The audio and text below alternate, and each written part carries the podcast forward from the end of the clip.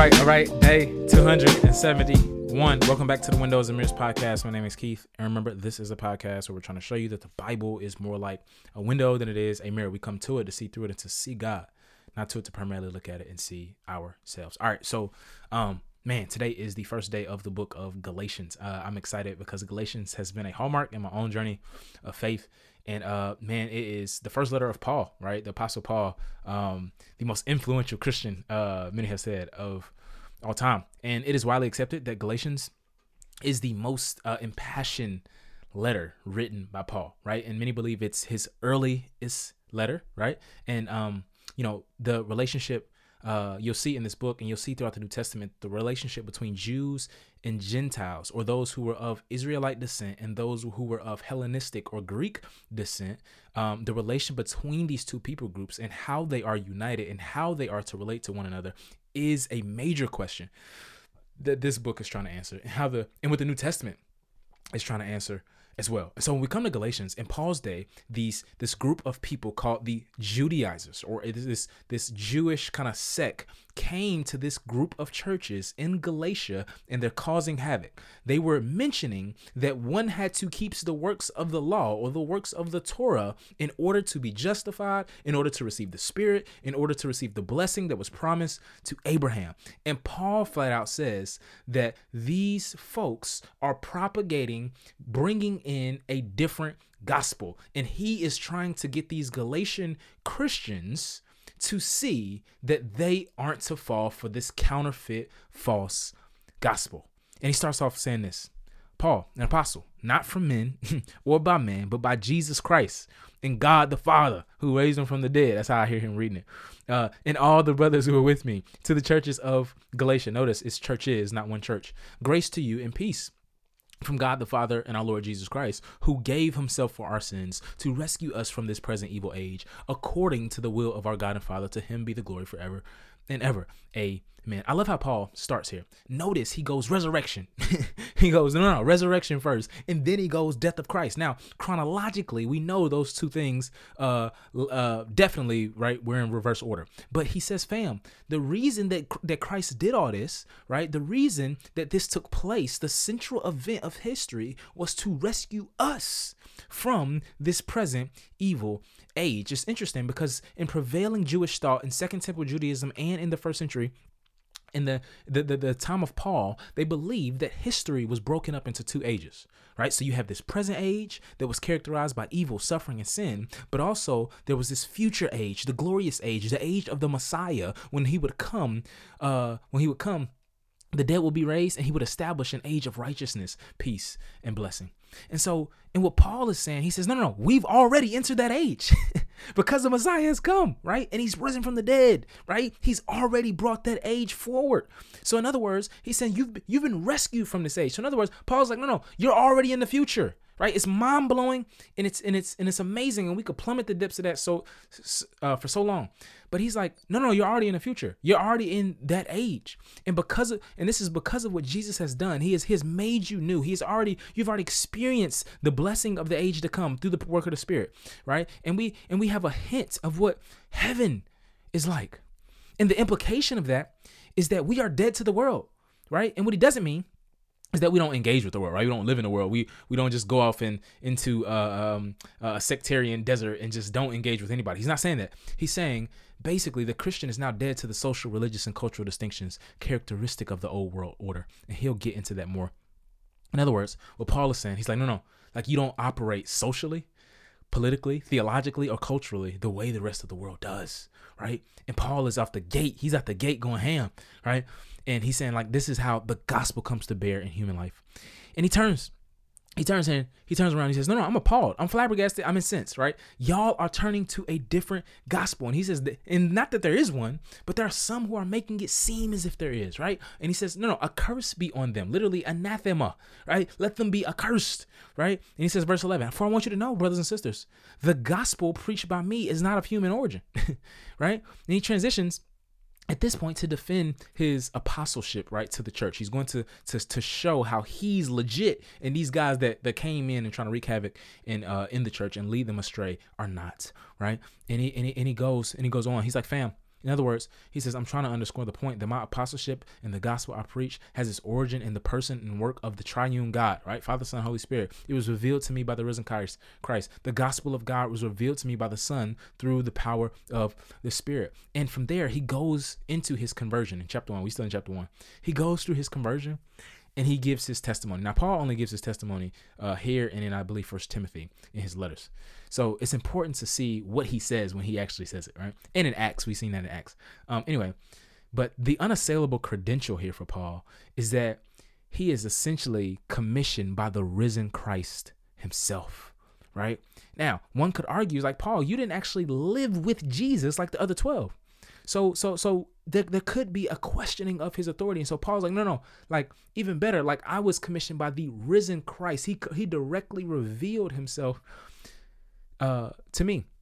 And he says, like, this had been God's plan for me since the womb, right? For him to reveal his son in me and for me to preach the son of God among the Gentiles. Now, it's so interesting because Paul is going to use uh, an echo language from the servant song of Isaiah 49 and from Jeremiah 1, verse 5. And he's going to use uh, language from those texts to say that, hey, that, that, that the good news going to the nations, which those texts talk about, uh, has extended and been fulfilled and is still coming to bear within Paul's very own ministry, right? God has always according to Paul. And he's like low key getting ahead of himself. He's going he's going to unpack this bad boy some more. He says God God always wanted to receive this universal recognition, praise and worship as he reigns as the one God over the entire universe. This is the story Paul is about to lay out for us. This is the story that he's caught up in and we are as well. Right? This is the beautiful story that is not of human origin which we'll talk about more. Galatians 2. At the beginning of 2, he's like, "Fam, He's like, fam, no, no, no, no. To make sure I wasn't tripping, I went and got up with the other initial apostles, my G. Like the ones that walk with Christ, right? Therefore, my gospel is fact checked, vetted, and verified. You feel me? So in verses 1 to 10, Paul is like, no, no, no. like, check it. Like I double checked to make sure your boy wasn't running in vain, right? Verse 7. On the contrary, they saw that I've been entrusted with the gospel for the uncircumcised, just as Peter was for the circumcised. Now it's funny because Paul is the apostle to the Gentiles, Peter to the Jews. Nonetheless, the same God. he's, he's already set it up. The same God is at work in both of them, right? Then he goes on to say that Peter, James, and John, remember that is the, the, the apostolic cohort, right? Jesus' three closest disciples during his time on earth. He says, Peter, James, and John, the inner circle of Christ's apostles gave me the right hand of fellowship, bro, agreeing that we should go to the Gentiles. And I love it because he said, uh, listen, he says, and he just said one thing, yo. Do that and remember the poor, right? Remember the poor along the way. And I love how Paul, in recounting the legitimacy of his uh, apostolic ministry, includes as part of his commissioning to go to the poor, right? Remember, remember, the poor aren't an addendum to the mission of the church, but integral to it, right? And I love that. That should be true of us as well. Paul is definitely into deep theology and understanding the inner workings of what God is doing in history, but we have to remember that we still got to go to the poor as well, right? Um, and it's good because you know, Paul is trying to show that these Galatian churches that if anybody knows what it means to be saved, that if anybody knows what it means for Gentiles to be saved and brought into the incorporated into the people of God, at this point of redemptive history, it's him. It's him, fam. It's him. Now, again, what's the problem? What's what are the Judaizers trying to say? They're trying to say that in order to be a part of the people of God, Gentiles specifically, you have to keep Torah. You have to keep Torah to be justified, to be right with God, to receive the Spirit. And Paul is like, I'm stamped, G. I'm stamped by Christ Himself. I'm stamped by the Messiah and those that walk with Him. And so then he gets to in verse 11, he gets into something we call ethnocentrism, right? And this is why this is and this is why side note, this is why race questions that we face in our society as Christians, fam, we have an abundance of resources, right? Uh, to talk about and speak sophist- in a sophisticated manner about those things. Anyway, he says, um, you know, you know, you know, he's like, uh, you know, uh, one of the, the things that we have to to realize is that uh, at the end of the day, Jews and Gentiles, right? He's talking about this dynamic. Jews and Gentiles in the first century um, was not only spiritual, right? It was not only religious, but it was very much cultural and ethnic as well. And so Peter comes to Antioch, and Paul lets him have it. Why? Well, because before cats came from James, he was eating with Gentiles.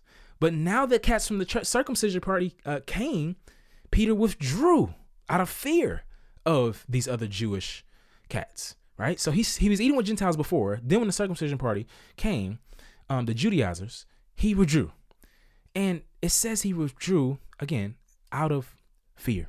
I love it because how much of our unfaithfulness, man, is present in our lives because we fear what certain people will think of us. We fear other people. Like there's a fear in us of other people. That's why we, uh, uh, you know, don't stand up for what we actually believe in. That's why we don't check people when they say stuff that's wild and it's blasphemous to the Lord Jesus. That's why we, you know, are ashamed of our faith because we actually fear other people. And Paul says the sad part is that he led other Jews astray. It wasn't just Peter. It it had like this uh uh uh, uh what's the word I'm looking for? Golly, it, it had this effect where it just spread, contagious. Yeah, it had this contagious effect. Or he led Barnabas, even my man Bar, even my man B, led him astray. And I love verse 14. He says, But when I saw that they were deviating from the truth of the gospel, what? I told Cephas in front of everyone, right? He's like, nah, I posed, bro, to his face. And it's so good, bro, because again, bro, like Peter was the guy, right? Peter was the guy before Paul was the guy. And for Paul to stand up to Peter says a lot. Listen, it's not even about uh position, right? It's not about our position in the kingdom because we all stand on equal footing before Christ in some sense, right? Or, or and, and, and we here here have that Peter was a leader, but for Paul to um confront him about his compromising of the gospel says a lot. And it and it works as a a template for us, right? Like there's there's nobody that is above our critique, uh, especially when they're compromising the very gospel of God. And what I what what play, what interests me though in this text in two fourteen, um, what way in what way we have to ask ourselves in what way is Paul defining the gospel to the effect that he could say that Peter by not having table fellowship with Gentiles was deviating from the gospel. You see what I'm saying? So he's like, if, if he's not eating with Gentiles, how is that deviating from the gospel? Paul, help me understand. And what Paul is going to do is defend his gospel. So, so in other words, at first, if he was defending his apostleship and how he was legit, stamped, vetted, right, verified, you feel me? Now he's defending the actual gospel that he preaches. You dig what I'm saying? And so, um, and, and, and this is where debate now uh, uh, ensues among scholars. But it seems to me, if I'm carefully reading this text, that Paul is saying, like the gospel, and and he will get into this later in three, is that by faith, listen, Jews and Gentiles are one. And they're both justified in the same way, therefore, right? Gentiles, therefore, Gentiles do not have to keep the law or the Torah to be included, included into the people of God by the Holy Spirit, right? This is what Paul is saying. And this is why Paul is going to say, no, no, no, like verse 15. We who are Jews by birth and not Gentile sinners, we we are Jews by birth and not Gentile sinners, and yet because we know that a person is not justified by the by the works of the law, but by faith in Jesus Christ. I like works of Torah, uh, but by faith in Jesus Christ, even we ourselves have believed in Christ Jesus. you see how he says that. Now, one of the things I have to say, oh my God, it's so much. Listen, one of the things that Paul is saying, he said, I'm preaching this faith about the Messiah, right? That the Messiah has come and he is bringing his kingdom, and that we are invited, Jew and Gentile, to be into the kingdom of God. And in and, and, the Torah, we do not have to, uh, we do not have to keep the Torah as Gentiles. Gentiles don't have to keep the Torah to be a part of the new people that the Messiah is trying to make out, right? And what he's saying in that text, 15 and 16, he's like, no, no. In other words, Jews who are rightly thinking about this thing, rightly understanding the scriptures, would have understood this. He says, We who are Jews by birth know this. We should know this, right? Um, we're justified by faith in Messiah, not Torah plus Messiah uh, at all, right? That doesn't save us, that doesn't justify us. And in three, he he unpacks his argument and, and how he gets there. He says, uh, you know, he makes this powerful and sharp turn. He's like, uh, you know, check it. I only want to learn from this, learn this from you. Did you receive the Spirit by works of the law or by believing what you heard? Verse 6 Just like Abraham, who believed God and it was credit to him for righteousness, you know then that those who have faith, these are Abraham's sons. Now, the scripture saw in advance that God would justify the Gentiles by faith and proclaim the gospel ahead of time to Abraham, saying, All the nations will be blessed through you. Consequently, those who have faith are blessed with Abraham, who had faith. What does Paul do? Brilliant. Paul says, you Judaizers, you Jews who want to come in and distort these Christ communities with a, a, false gospel, let me let me let me argue on your own ground, right? Help me understand. Y'all are talking about the law and the Torah, y'all haven't even went back farther far enough, right? One. Two, um, in Paul's day, Jews carried with them a sense of status because of their lineage and being Abraham's descendants, right? In fact, Abraham was so revered in some uh, Second Temple non-scriptural uh, texts that some seen him as the quintessential Jew, right? Some some texts even say that he he was the, he was perfect, right, according to righteousness, that he kept the law perfectly and knew it uh, before it even came. Whole another podcast. But Paul is sharp, and he says, even he. Even he was justified. If he's your model, that's fine. Even he was justified by believing God's promise in the Old Testament, right? Not because of anything, not because of any Torah observance, right? Genesis chapter 15. And those who have faith, those are his true children.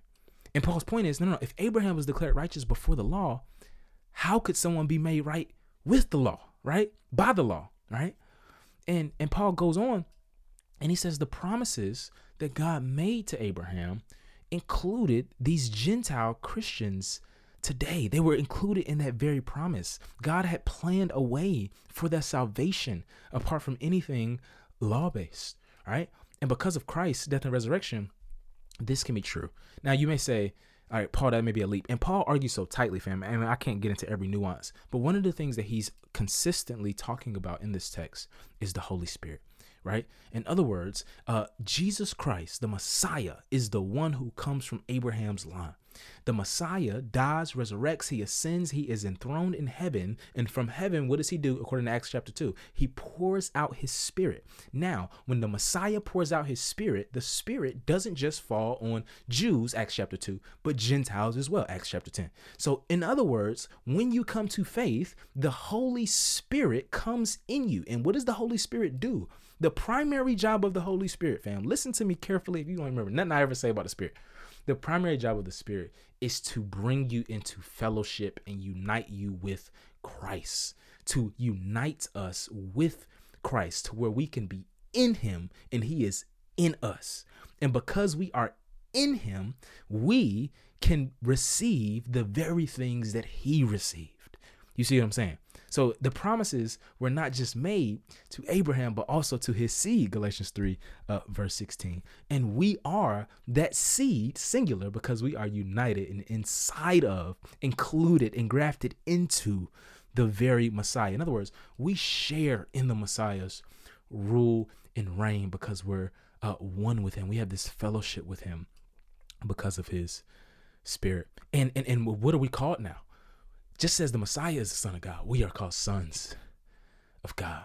And it's so interesting because again, many people will be like, "Oh, look at the New Testament, look at the Bible. Uh, it's it's misogynistic. See, see, he's talking about sons. What about daughters? It's so good because what Paul is saying, he's he's obviously talking about men and women, and he goes into that in Galatians three twenty eight, and he's trying to say, you know, slave free. This cuts across all lines, cuts across cuts across all lines, and he's saying because you are sons, you're you're on the same level, right? Remember, women in the ancient world had a second class social status. So to even just call all of us sons was to level the playing field, right? By the Holy Spirit. And so what God does is not only that you're you're, you're on this level level playing field, but you're a family, right? You're a family. You are you are children of of Abraham, but also children of God.